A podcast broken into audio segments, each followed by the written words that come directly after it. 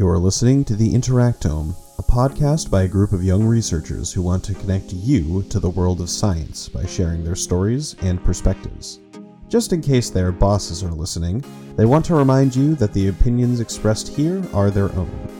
They also want to remind you not to take anything they say as medical or professional advice, as they are not doctors.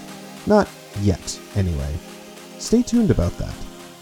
And, without further ado, welcome the Interactome.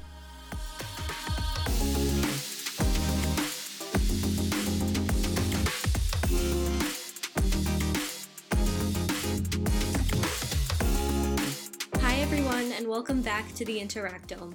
We're excited to have you here with us today as we have our first special guest on the podcast. Back in March 2020, as the COVID pandemic was just taking hold here in Boston and the rest of the US, there was a nationwide shortage of testing swabs. Today, we'll be talking with Dr. Ramy Arnaout about his experience leading an effort to resolve the shortage by 3D printing the swabs and the lessons learned along the way. His reflections are also detailed in an article in the Journal of Clinical Microbiology, which we'll link below. He's also my former PI, and I'm super excited for you all to hear the story. So, Ramy, would you like to take it away? Sure. Shall I start with an introduction? Yeah, absolutely. Tell the people who you are. Sure. I am uh, Dr. Ramy Arnaout. I am the Associate Director of Clinical Microbiology at Beth Israel Deaconess Medical Center, which is a tertiary healthcare center located here at the hub of the universe, Boston, Massachusetts. We're about a 585 bed center. And uh, what else do you need to know about me? I guess how I got to be where I'm at. Yeah, I'm very curious about that. All right, let's see. Maybe uh, maybe I'll give you. Uh, the, the, people always say, "Don't give me your life story." So you gotta you gotta tell me if that's what you want. sure, if you want to, you can give the full version, the abbreviated version, as it relates to this project that you have. Sure. Well, maybe I'll try the abbreviated version. So I'm a Boston native, uh, born and bred. Uh, went to MIT, got very interested in science as well as a bunch of other things. A lot of mathematics and engineering in there too went off and got a PhD quite by accident in something called mathematical biology, probably more familiar today to people as systems biology or computational biology. And that gave me even more of the quantitative bug.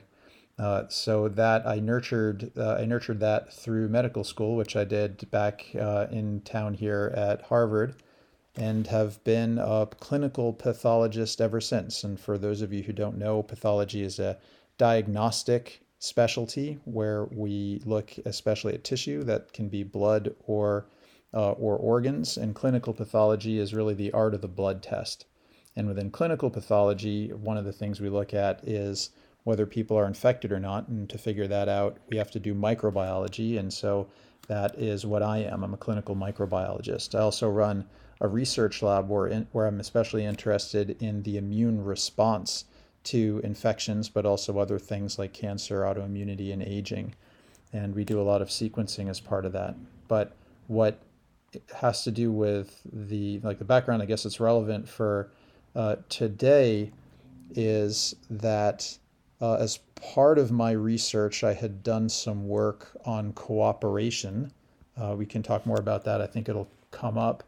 And then otherwise, I was one of three directors of clinical microbiology at the institution right when the pandemic hit, and we were charged with uh, keeping the hospital above water. We were not the only people to face this, obviously. Around the country, everybody was doing the same, but it kind of fell to us to figure out three things how to get testing up and running, how to get the fluid that we use in order to transport testing materials from patients where they get tested to the lab where we actually do the testing.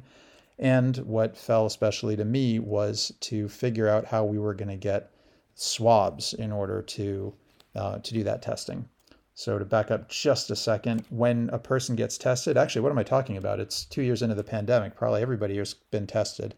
Uh, but for anybody who's lucky enough not to, or uh, for those of you who have tried so hard to forget, standard testing, the state of the art testing for SARS coronavirus 2, SARS CoV 2, the causative agent of COVID 19, is to stick a nasopharyngeal swab really deep up one's nose, all the way to the back of all the way to the back of the nose.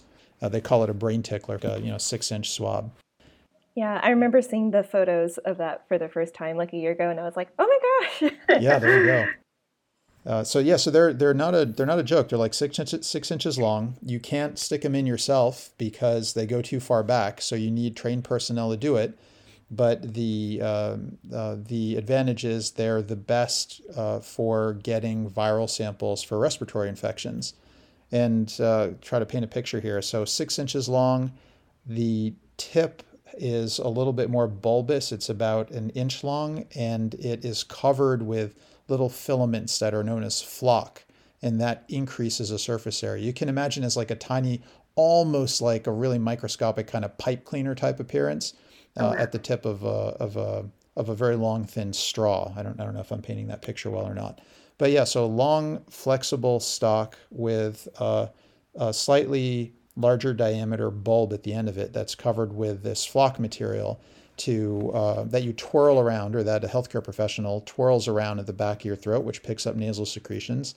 Out of your nose it comes into a tube it goes. That tube's got the fluid that i mentioned before and then that tube with the fluid and the swab inside gets capped and gets sent to a lab for testing. So i'll start by asking you um, first of all i want to plug your article that you have in asm um, which, if you haven't read it already, please go and read it. It's a fantastic reflection on um, really this story that we're talking about today and about the lessons learned, especially cooperation in a very short amount of time. Um, so, Dr. Arnaout, are you able to elaborate more on how you stumbled into this? I know you said you were kind of put in charge of this whole thing, but how did that come to be? And was that a role that was given very quickly? Um, and if you can also give a little bit of background on the previous cooperation work you've done in the past, I think that would be helpful too. Sure. Let me take those in order. So, rewind back to the start of March 2020. I had been on service for two weeks because coincidentally everybody else was out sick with really bad colds. Turned out none of that was COVID, but it was first one of my fellow directors and then the other, and then both of our fellows all out sick. And so I was doing everything I could to kind of keep things uh, moving along. As COVID was starting to look more and more serious, I had a conversation with uh, my immediate boss, uh, director of clinical microbiology, James Kirby, asking him how he thought we should prioritize and he said, "Well, you know, we've we've got these three needs. We need to get a test up and running, which we didn't have. We need and we need to make sure we can collect specimens for that test, which we couldn't do. And collecting specimens required a fluid and required a swab.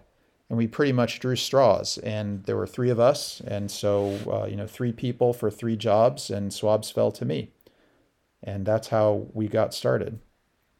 So it's it's interesting. Cooperation keeps keeps coming back into my life in unexpected ways. So uh, I mentioned I did a PhD in mathematical biology. My PhD, like the topic of my thesis, was anti uh, antiviral immune dynamics inside a person. Uh, I don't have to go into that too much, but it's you know imagine like foxes and rabbits, and but instead of foxes and like you know foxes eat rabbits and rabbits divide or rabbits uh, reproduce. But instead of foxes and rabbits, you had immune cells and virus infected cells. So that was kind of the idea. And there was a lot of math and it was a lot of fun. But that wasn't the only thing that the lab that I had joined did. The other big thing that they did, arguably what they were better known for, was uh, mathematical models of cooperation. And these ideas I find uh, so fascinating that uh, I, I, I, really think everybody else will should, should know about them too if they don't already. Uh, the modern history of this field starts with a, a, professor named Robert Axelrod in Michigan, who, at the height of the Cold War, when the Soviet Union was an existential threat to the United States, and the United States was perceived as an existential threat to the Soviet Union, and you know nobody was big enough to tell each of these either of these guys what to do the question arose among political scientists uh, as a theoretical question well, if there's no central authority that is strong enough to make others cooperate, then is there ever any hope for those players to cooperate? In other words, without a central authority, without you know God or aliens or or something coming down and making the United States and the Soviet Union uh, behave, uh, which I think, by the way, was a plot of one of the sequels to 2001, Space Odyssey the, the aliens basically kind of like kind of whip us into shape. I think maybe not directly, but that was the implication. But the question was, without uh, without Arthur C. Clarke writing uh, science fiction that comes true, what was going to make the United States and the Soviet Union cooperate? And the uh, and this fellow Axelrod said, "Well, you know, I, I, I don't I've got ideas, but I don't necessarily know the answer. Let me ask everybody. Let me ask luminaries." And so he asked other political scientists, but he also asked economists and theologians and mathematicians. And the way that he wanted to get an answer is he figured he'd use these newfangled things called personal computers, and he would build a competition inside the computer where he would have agents, little little uh, computer sort of avatars of the United States and Soviet Union, and he would have them play a simple game where they could either cooperate with each other or not. And not cooperating is called defecting. And if they cooperate, they both do well. But if one cooperates and the other defects, well, then the defector kind of suckers the cooperator. The cooperator is kind of like, sure, I'll help you. And then the defector's like, ah, sucker. And it's literally called suckering. And they get what's called the temptation payoff. So these cooperate, defect, sucker, temptation, these are all terms of art. So you might imagine that if there's the risk of being defected on, why would anyone ever cooperate? And so you're if you're one of these avatars, you'd say, "Oh, well, I'm going to defect just like the other guy is expected to." But then you both defect and you both don't do very well. So the idea is you both do better if you cooperate than if you both defect, but one of you does way better than the other, way better than cooperating if that person defects on a cooperator. And so Axelrod basically said, I want you all to give me your strategies, and I'm going to play this game between these avatars over and over again, and we'll see what strategy makes sense. And people came up with strategies like, oh, well, I'm going to start by cooperating, but then if I think the other guy's going to defect, then I might defect too, unless I've seen him cooperate twice in a row, in which case I might defect because he's probably going to cooperate again, unless he cooperates three times in a row, in which case I'm certainly going to cooperate with him. And these things got arbitrarily complicated, and he put these all in a computer and he had them compete to see what strategy did the best. And it was a shock to almost everybody that what did the best was something uh, called uh, tit for tat, which basically says start out cooperating and in the next round do whatever was done to you last round. And this outperformed everything else. And this, uh, you know, became a, a, this this observation led to a lot of uh, a lot of mathematical interest, saying, well, wait a minute, how, how can that how can that work? And you know, is this a way out of the Cold War? Of course, the Cold War ended before any of that could really come to pass but the ideas are still out there. How do you get folks to cooperate? And uh, um, you know, some important lessons that come out of that is uh, uh, are that first there is this temptation to defect. If everyone is is cooperating, it's really tempting for somebody to come in and just kind of skim off the success but not contribute anything, and that that can be called a tragedy of the commons. Um, but the way that you uh, get people to cooperate uh, according to that theory, like uh, the theory that came out of that work and uh, subsequent work, include that you uh, make very clear what the goals are, and you try to establish social norms that defection will just not be tolerated. Like you know, we're we're all playing here, and we all we all brought something to the potluck, but if you don't, you just aren't eating and mm-hmm. so that that's kind of an, an important part of it so i said this keeps coming back this this you know idea of cooperation and and uh, cooperation especially among people who might not know each other and might not know enough to you know like not have a lot to go on so the second time this came back uh, to me was many years after where i had a complicated computational problem in my lab and had spent a good long time coding a solution that was pretty fast and did pretty well but you know took me a lot of work and i could see going forward with the kind of computational research that i do that there were going to be a lot of problems like this. And if it was going to require individuals to spend all their time coding, well, you know, progress was going to be slow. Was there a better way? And it so happened I was describing this problem over coffee with a fellow from Harvard Business School, a professor over there, uh, who said, you know, he was interested in getting strangers to cooperate in sort of a crowdsourced type way and they were looking for exactly problems like this in order to test a couple of theories about what does best. And I said, Well, look, you can have this problem because I know how hard it was to do, and I can tell you exactly how good it does. And let's see how much better we might be able to get it through uh, sort of crowdsourced cooperation. And the way the experiment was set up was as follows. So the question they had there was this they said, Is it better? Does it does it lead to better code, to better performing uh, computer programs if you have everybody just work by themselves without cooperating and just submit what they've got. In other words, make a put out a public call saying, "Hey, Natalie, Sarah, Maya, I want everybody to write a computer program that that handles this problem, and then you all submit it. And because you all know that you want to you want to be the best and you want to do the best, that's certain to surface the best the best answer. So that was hypothesis one. Hypothesis two was no, no, no, that, that doesn't work at all. Everybody should definitely go off by themselves and work on their own ideas, but only for a little while. And then once they've kind of sketched out saying, you know, I want to look at it this way, no, oh, no, I have a better idea, I'm going to go at it that way. Once everybody's got their own ideas, they should make all those ideas public, share with each other, and then every that gives everybody a chance to look at each other's ideas and said oh well you really got something there. And if i combine that with what we've got here that'll work. And then a third person comes along and says oh oh, oh that that's perfect because i'd thought that something like that could be doable but i couldn't figure out how to get that part of it done. But once that part of it's done i can make that whole thing go way faster. And then the third hypothesis uh, was that nah just everybody tell everybody what everybody else is doing straight off the bat. And the money was on number two nobody thought that everybody working by themselves was going to go the furthest. And I think it's fair to say, well, at least I certainly didn't think that everybody making everything public off the bat would work because everybody would just kind of glom on to one idea and you'd kind of have uh, tunnel vision and you'd lose some good ideas.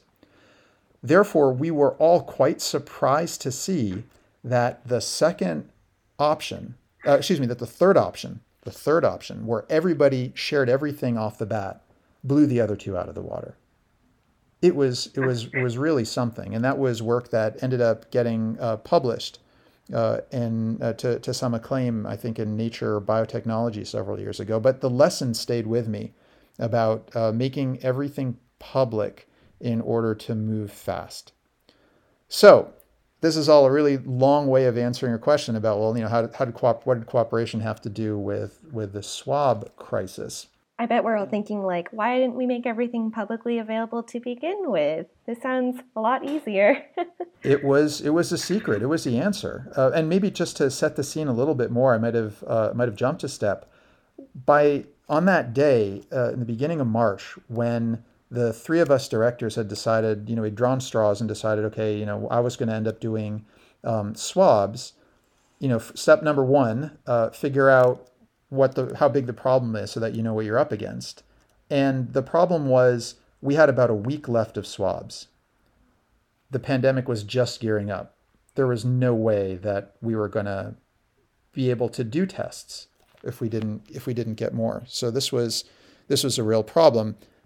It turned out that the two big swab manufacturers uh, were just completely overmatched. One of them happened to be in Italy, a company called Copan, and they were they had added extra shifts. They were you know hitting getting the brunt of the pandemic before we were. There was no help coming from Copan. You couldn't get a co- you couldn't buy a Copan swab. China was completely offline and nobody knew for how long. And then a company just north of us here in New England, Puritan in Maine, uh, were uh, well. What they told me was that they were requisitioned by the government, and so we couldn't get any swabs from them. Uh, maybe uh, interestingly, the government subsequently told me they had no idea what Puritan was talking about, but it's uh, there's just kind of a lot of confusion like that in the pandemic. So you know we were we were out. So getting back to cooperation, making making everything public. Well, one thing is to make what you learn public, but the other is the other lesson from uh, from the paper we had is you got to know when you need help. Man's got to know his limitations, and we needed help. And so the first thing that we did is we put out a call to everyone. Uh, we went up and down the chain. We had help from the CEO of the organization and everybody uh, in between saying, look, you know, we need to test and we don't have testing swabs. Everybody, whatever you do, whatever specialty you've got, if you've got a drawer somewhere in some outpatient clinic in Boston, open that drawer and see if you've got any swabs that even remotely fit the following spec, you know, such as lung, bulbous head, flock. If you've got a Puritan or Copan swab, wonderful. If it's a flock swab, great. But uh, you know, just just anything.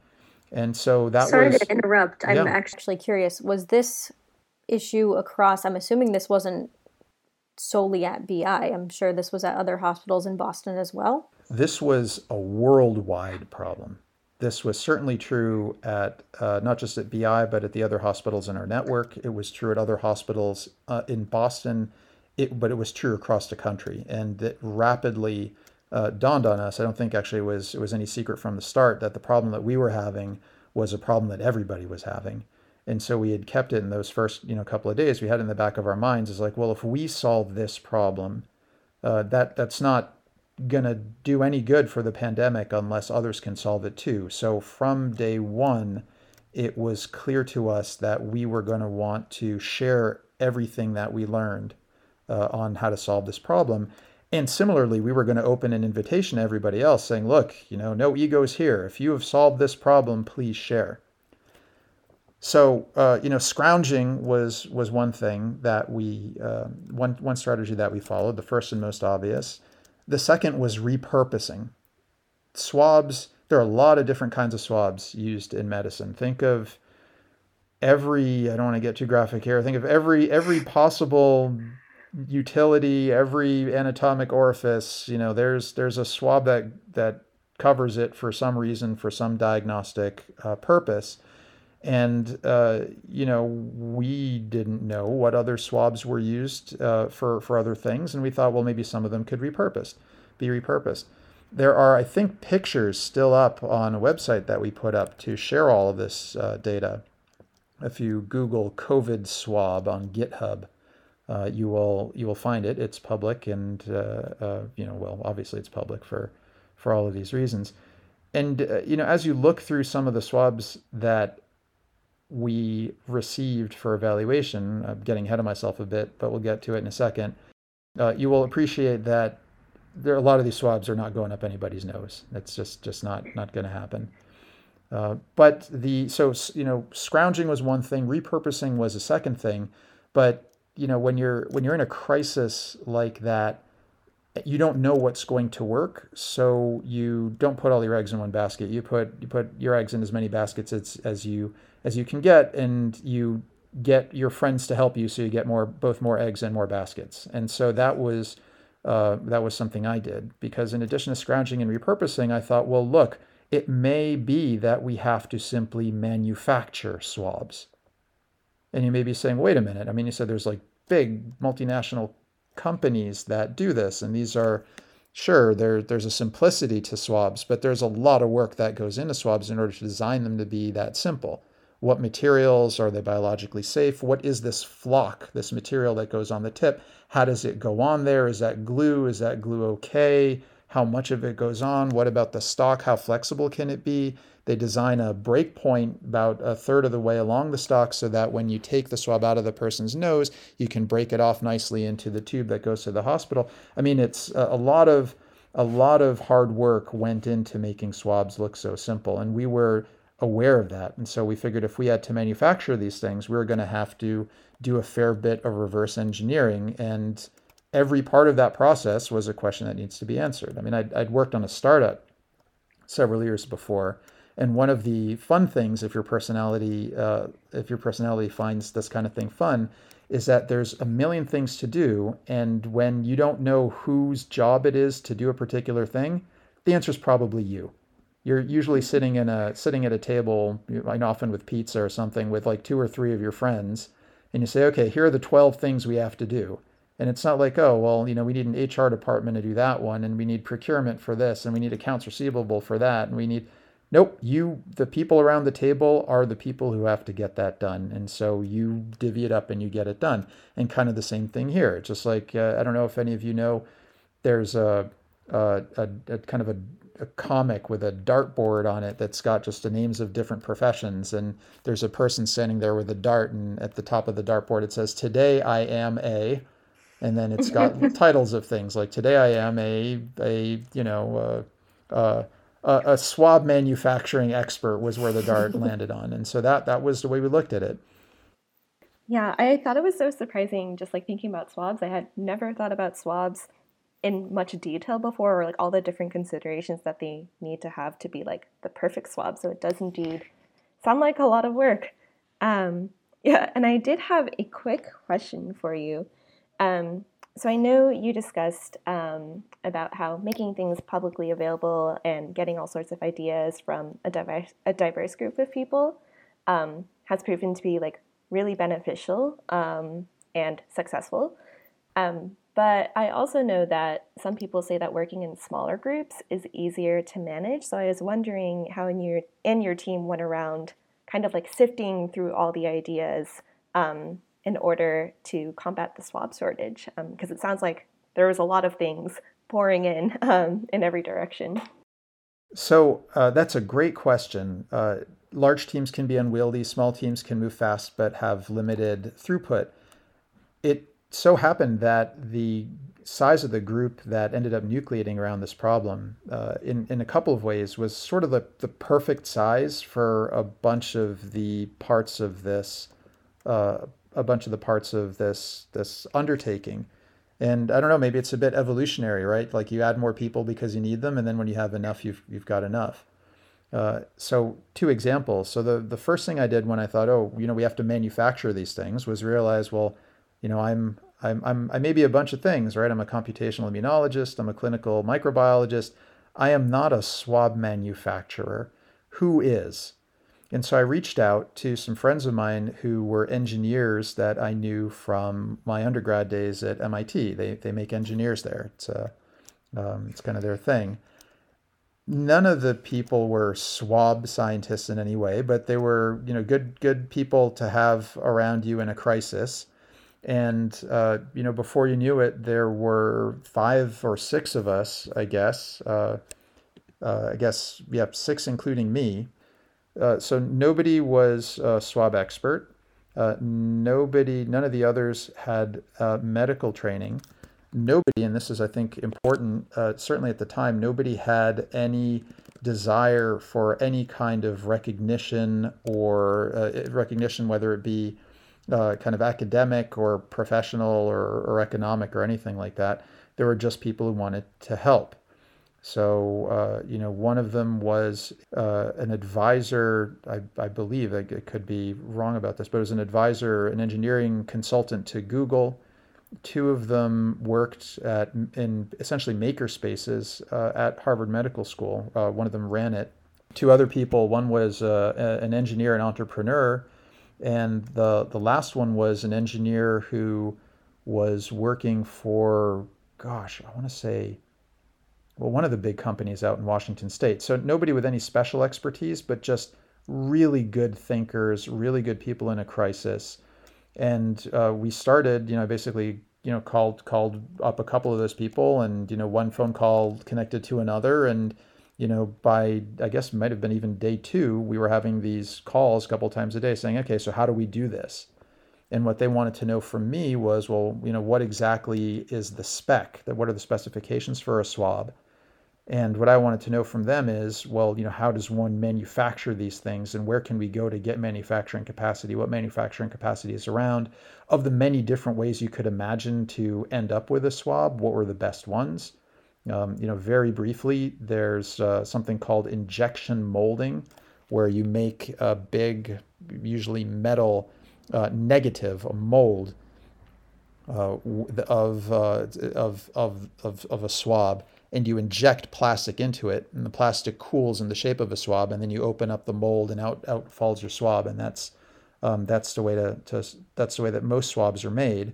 Then they're usually dipped in uh, a glue and flock goes on, and then dipped into flock, and then and then that's that's kind of it. So injection molding uh, is one way. Um, additive manufacture is another. So like 3D printing. Um, you can't easily 3D print flock, although uh, the COVID crisis was a great opportunity for uh, one person who I met who was working on doing exactly that kind of thing for totally different reasons to uh, kind of like cut his teeth on figuring out how to get his company to do that. And I think they were um, uh, they learned quite a lot during uh, during the COVID crisis for for that purpose.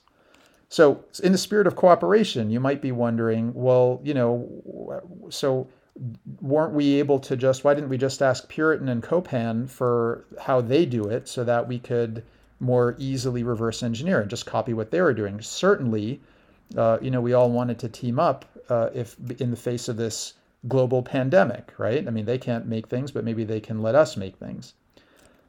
This is a cautionary tale for when cooperation, uh, for it's sort of like proving cooperation in the breach, the exception that proves the rule. So when I asked Puritan for that information, I got a polite, oh, we'll get back to you, followed by a legal threat and cease and desist order uh, from their lawyers by email. Ooh. Oh wow! And I was uh, a little bit bemused. I was like, I don't, I don't know what's going on in Maine, but you know, down here in Massachusetts and the rest of Earth, we've got a global pandemic. It sounds like they didn't want to cooperate. And what I learned after that, you're 100% right. And what I learned after that is apparently, and now this is hearsay, but apparently Copan and Puritan have been trading lawsuits forever about each one infringing on the other's swab design. So this is apparently a very litigious area that we just happened to wander into.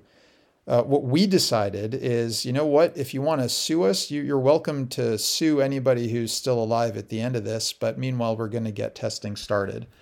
And so we decided not to care about infringement of any sort. We knew we weren't going to get any help from them but we were just going to to reverse engineer as best we could. And what emerged from those first conversations pretty clearly was that the only way that we were going to be able to develop uh, and manufacture swabs on the urgent timescale that we needed them was going to be 3D printing because injection molding is expensive and it is slow and you iterate very slowly. Basically, once you've got a good design, you can invest in building this metal block that is the negative of your swab. Until uh, until you do, though, you know, build, building those things is slow and very expensive. Whereas 3D printing, you know, you can mock up, uh, excuse me, you can you can mock up a design in a CAD program and print it, you know, pretty much a minute later. And if you don't like it, you can tweak and can iterate on the design. You can do it again. Uh, 3D printing is more expensive still on a per on a per item uh, basis than an injection molded product of of um, of the kind that swabs are, but there's just no beating it for quick iteration and for speed, and there's also no beating it for the unbelievable variety of different kinds of structures you can 3D print that you just can't do by injection molding. Uh, and so that really opened up quite a lot of innovation, some innovative new uh, swab head types. So instead of having a swab head with flock all around it, uh, some of the designs that uh, that we later validated were essentially honeycomb on the outside but empty on the inside, such that they end up collecting a lot of the secretions that we end up doing testing on inside them, and that was that was quite novel. I do have a question for you. I'm going to play devil's advocate slightly here. I think the timeline, I mean, I think it's fair to say everyone's going to agree on this. The timeline for you accomplishing all of this, especially with the resources that you had and the two or three weeks that you really were able to get it done, is very impressive. What is your stance on luck? Do you believe luck came into play at all in this, or do you think it was mainly a matter of hard work or was it more of an engineered look, which is more of a mix? Kind of curious to hear your stance on on you know, because a critic could say, "Oh, okay, well, he was just well connected." So uh, I, I, like the term engineered luck, and I, am trying to remember the um, the the aphorism. I think it's uh, luck favors the prepared. so look, certainly there was an element of luck here, and I can, in fact, enumerate, uh, you know, the, the, the parts of that element. So the first was that I was lucky enough to know uh, really amazing people, uh, both from my undergraduate days at MIT, and also that they also knew other people. So I knew some people from MIT, I knew some people from Harvard, and yeah, you can say that that's luck, right? If I hadn't gone to MIT, if I didn't have sort of a you know a kind of a a, a, a secret uh, kind of maker uh, desire, then I wouldn't have encountered um, those folks. And they were super helpful because even as we were discussing, as we were saying, okay, well, injection molding, or we could make them individually, or we could 3D print them. You know, already on that call, somebody said, "Oh, well, I know a 3D. I know somebody at a 3D printer company." And then when I said, well, if, if we know one of them, then maybe we know more. Can you talk to them and tell them like who who are the other people in this space? And then I realized that I knew a couple of people, and it was not uh, I didn't know 3D printer manufacturers uh, directly, but when I also started looking through my network, and I was literally calling everybody I knew, especially entrepreneurs, and I was like, "Hey, do you know anybody who's got this kind of capacity?" And uh, you know, I, I just said, anybody who knows anybody that could even be remotely useful, feels like could even be remotely useful in having any 3D printer capacity, email me, call me. Here's my number. Here's the website. My contact information is up there. I'm available 24 7.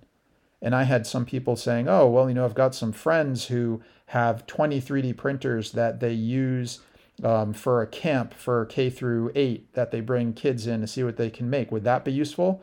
And I said, you know, at this point, sure, please connect me with them.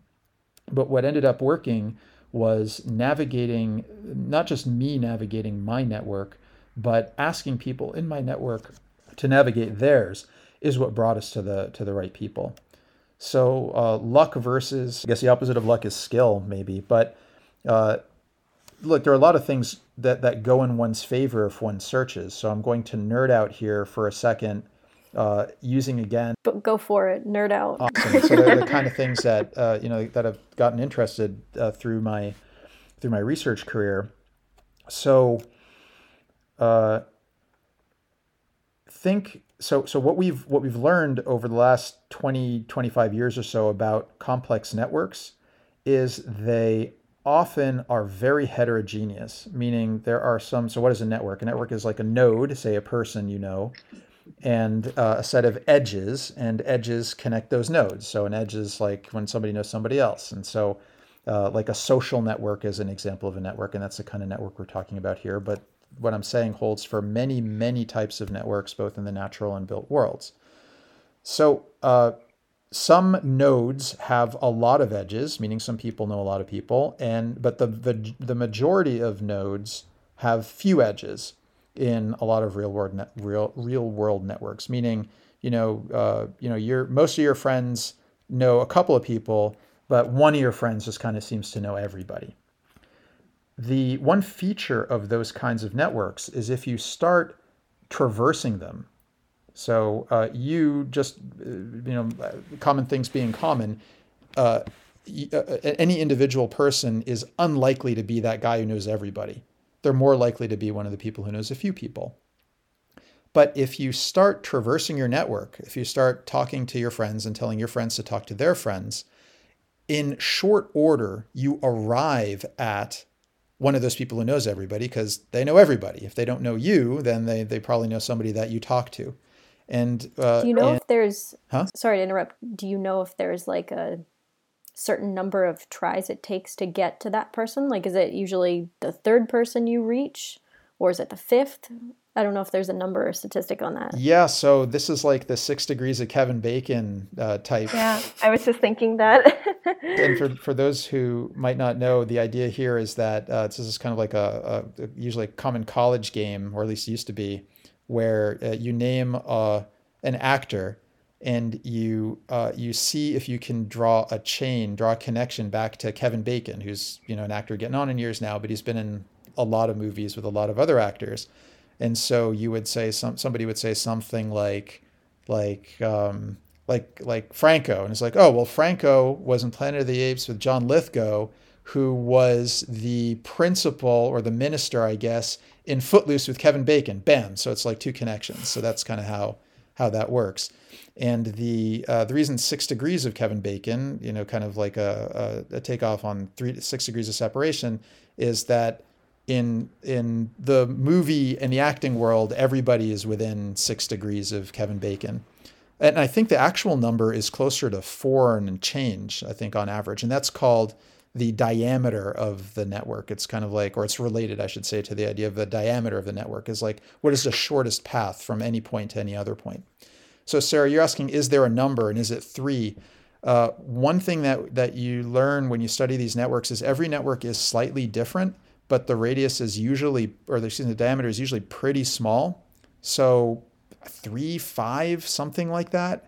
Um, but of course, you got to go in the right direction. I mean, if you were kind of willfully uh, trying not to solve your problem, you can always talk to the wrong person this is a little bit like when you get on the phone with you know some kind of customer support and they send you from one person to another person to another person and you're like look i could have been talking to the ceo by now if that chain had gone in the right direction but it did not so you do have to make sure that as you as you pursue as you as you traverse that network that you're being a little bit selective. The right person is near. You just have to go in the right direction. So luck versus skill engineered luck i like that term. So we we try to engineer our luck a little bit. Um, and then uh, back, my, my, to your question about like, you know, the, the right size, these five people plus me seem to be the right size to traverse the network. So that was kind of our Lewis and Clark scouting party. It was like Lewis and Clark, but it was really Jenny and, and Karen and Affair and Pavel and Gautam and me. Uh, but then when we started actually getting in touch with Sarah, those those nodes, those you know the the, the CEOs of 3D printing companies, uh, then and, and started getting people sending us their best efforts as uh, at swabs according to the specification that we'd put up online on, on GitHub and told everybody and pointed everybody to. Uh, then we needed another small group, uh, small army, I guess, in order to test these swabs. And again, that ended up being about well, in that case, like five to 10 people, depending on how you counted it. Not everybody was involved in every step. Overall, there were hundreds of people involved uh, across the country, probably closer to a thousand. But small groups here and there doing their small group things. There's a small group at HP that was making the HP swab. There was a small group at EnvisionTEC making the EnvisionTEC swab. There was a small group uh, here at BI testing. There was a small group also at BI that was helping us with the autoclave testing. There was obviously our small group that was traversing the network. So a bunch of small groups. It was very clumpy. It was never sort of a large auditorium filled with people. Dr. Arnaout, I was also curious um, about whether or not you think that this level of cooperation you've experienced with your team and all the small groups that you've mentioned um, I was wondering do you think this level of cooperation is only possible in crisis conditions like we had in the early days of the pandemic, or do you think something like this is possible kind of like in our everyday lives? That is maybe the question that, that comes out of this whole swab experience. I'm going to take the optimist view for a second and say that the COVID experience proves that this kind of cooperation can happen at any time.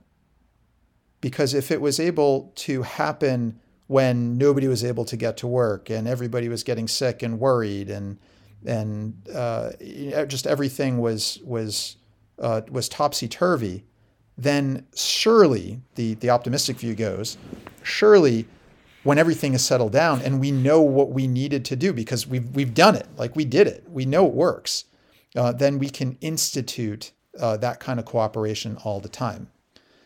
So, uh, what do you have to do in order to make that happen? And this is where you gotta have to uh, kind of watch out for the kinds of things that have kept this sort of thing from happening as a matter of course, because they, they don't happen as a matter of course.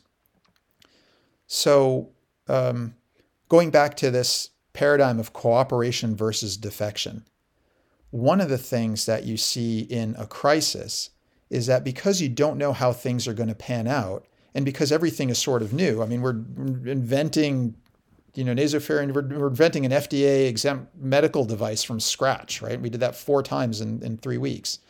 Uh, you, uh, it's, it's unclear what the payoff is going to be. It's unclear if it's going to work. And because it's unclear if it's going to work, it's unclear how valuable defection would be. It's unclear. Does it make sense to sit back and say, oh, if I sit back and wait for these guys working 24 7, 365 or 24 7, 21, I guess, to, to solve the problem? I can then swoop in and somehow claim credit or capitalize off it in some way. There's there's not really that much of an incentive to do that because you you don't have any idea it's going to work, right? Once things have worked, once you're out of a crisis and things you see things have worked, then suddenly there's a bit more of an incentive for defection, maybe kind of you know counterintuitively because people are like, oh, that kind of thing is possible. I don't have to help with that. They'll, they'll get it done. But if I position, while they're all busy building, if I'm positioning myself with the press to get the credit, or if I'm busy calling up editors at journals saying that, oh, you know, I'm, I'm going to be able to publish this thing, I'm just going to kind of skim off of their hard work and I'm going to do that in a hurry and not tell anybody. Or, you know, I'm to I'm to secretly get a contract with this hospital to buy millions of my swabs and, and make a killing you know, there's there's now that there's a there's a there there, there's a temptation for for defection. So in that sense, it's less about the crisis making cooperation successful in this particular case and more about just not knowing what would work or not. So if you I think if people knew it would work, then it would have been harder to do. Which is maybe counterintuitive. And already by the end of it, as it was clear, as you know, as our first couple of, of swabs were passing clinical validation and started to started to get used, you could already feel that happening. You know, you, you would hear about back channels, about people trying to finagle contracts or trying to slip a paper in to some journal. Like you started hearing that stuff at the end. So you could kind of feel that happening. But going back to the to the optimist view, there were a number of things that we learned that give us a pretty clear roadmap for how to make this kind of um, this kind of cooperative success uh, happen more easily. And uh, you know, a lot of it goes back to just social norms and, and supporting social norms. Um, but a lot of it is also uh, the grunt work on the back end that uh, that is usually the kind of thing that ties up projects and a lot of red tape, and that was all preemptively cut for us by extraordinary yeoman's work throughout the administration at our hospital. Um, it is all not the usual process at our hospital. Indeed, it is not the usual process anywhere. But it does give us all a lesson that, for example, if the best people for the job are the ones helping that part of the job, everything goes faster. You know, we needed to handle potential issues of ownership, or as I as I insisted, absolute lack of ownership of any of the designs that we would come up with. Well, who's responsible for that at an institution? It's usually a technology transfer office or a technology ventures office. We preemptively spoke with our office, and our office, whose job in normal days it is to extract every penny they can for the institution from the kind of intellectual effort that we were that we were doing, they basically said, "Nope, you have our blessing. Nobody's going to own this stuff."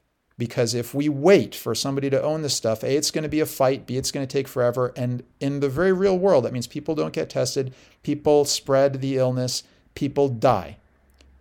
So instead of saying, all right, we'll have a conversation, we'll schedule a meeting, you know, maybe a couple of weeks and make sure the right, nope, went straight to the head.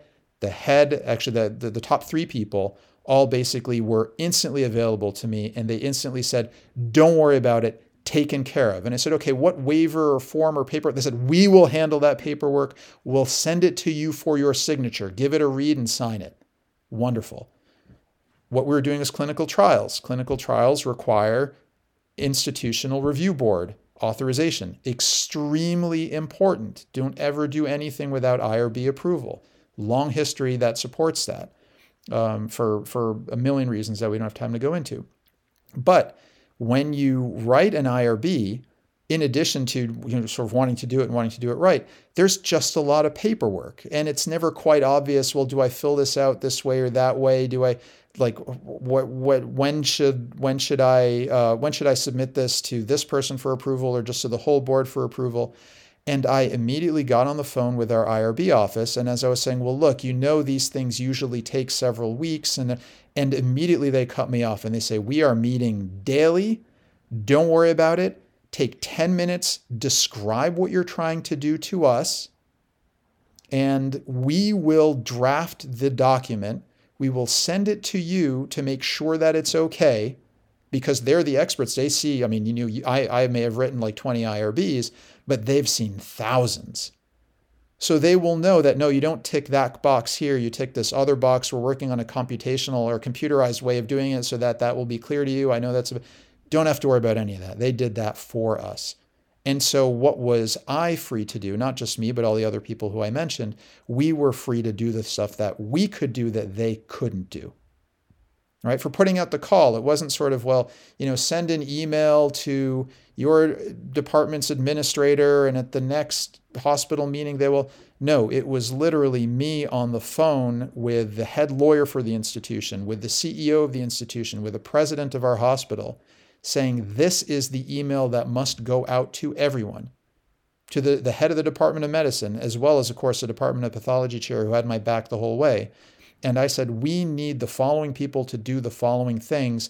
And by the time I finished saying that, they said done, and a copy of the email was appearing in my inbox.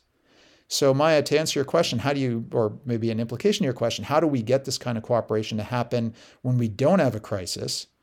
There's these social norms, which I'll, I'll get back to in, in a second, but there's all of the administrators really taking care of the administration for us um, that was a huge lesson learned.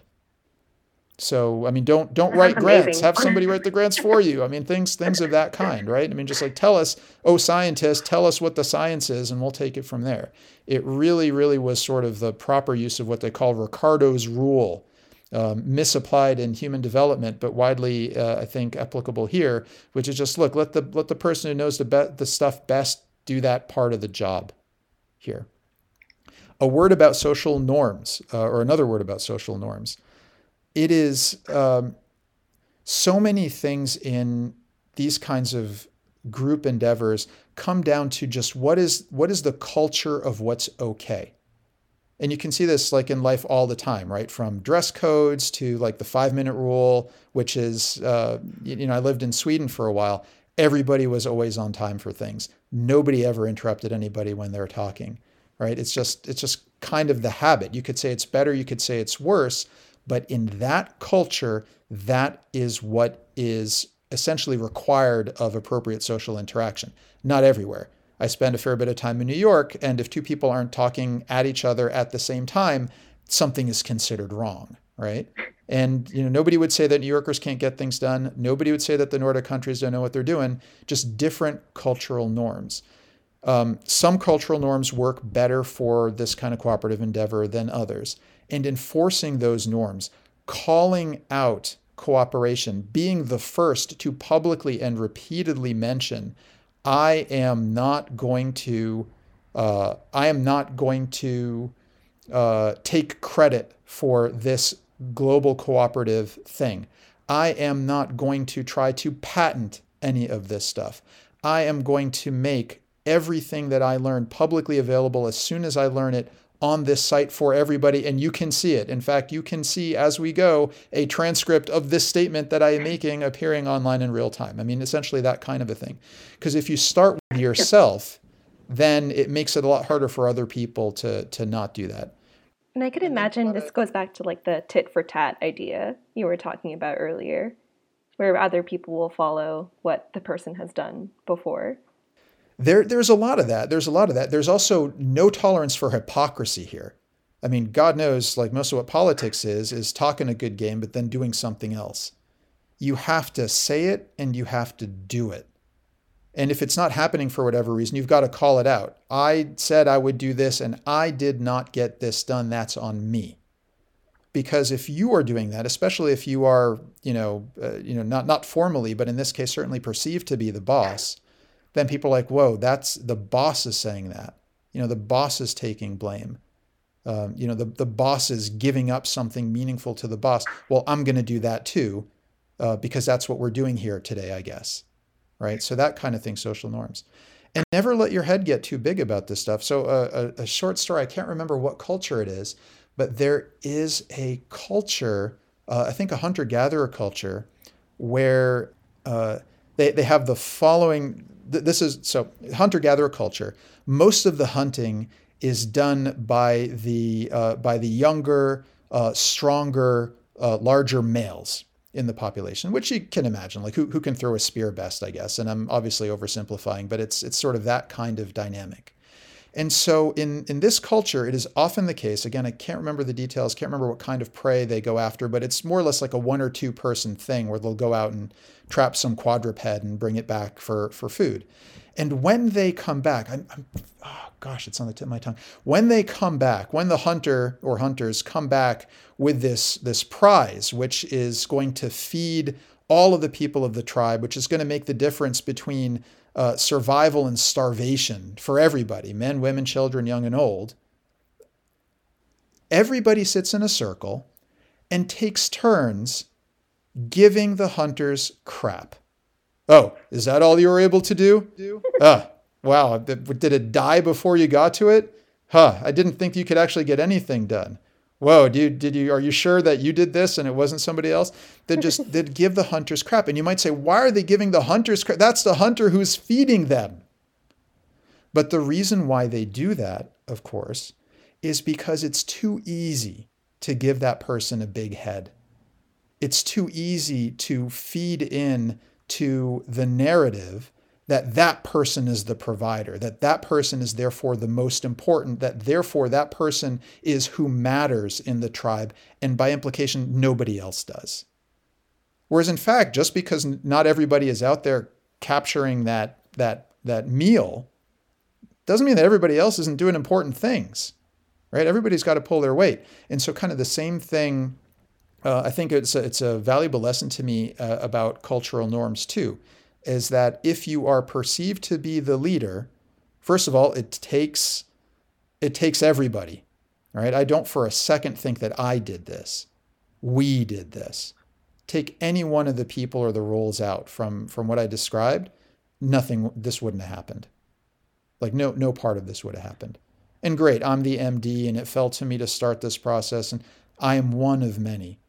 And so uh, I think it helps also if the quote unquote boss, the, the perceived leader, uh, you know, keeps that in mind. That fine, that it may fall to them to lead, but leading is just part of what's going on. So, um, so I think establishing that social norm is something that that anybody can do at any time. So I guess it's a combination of things: social norms, and uh, you know people people doing what they're best at to free other people to do what they're best at.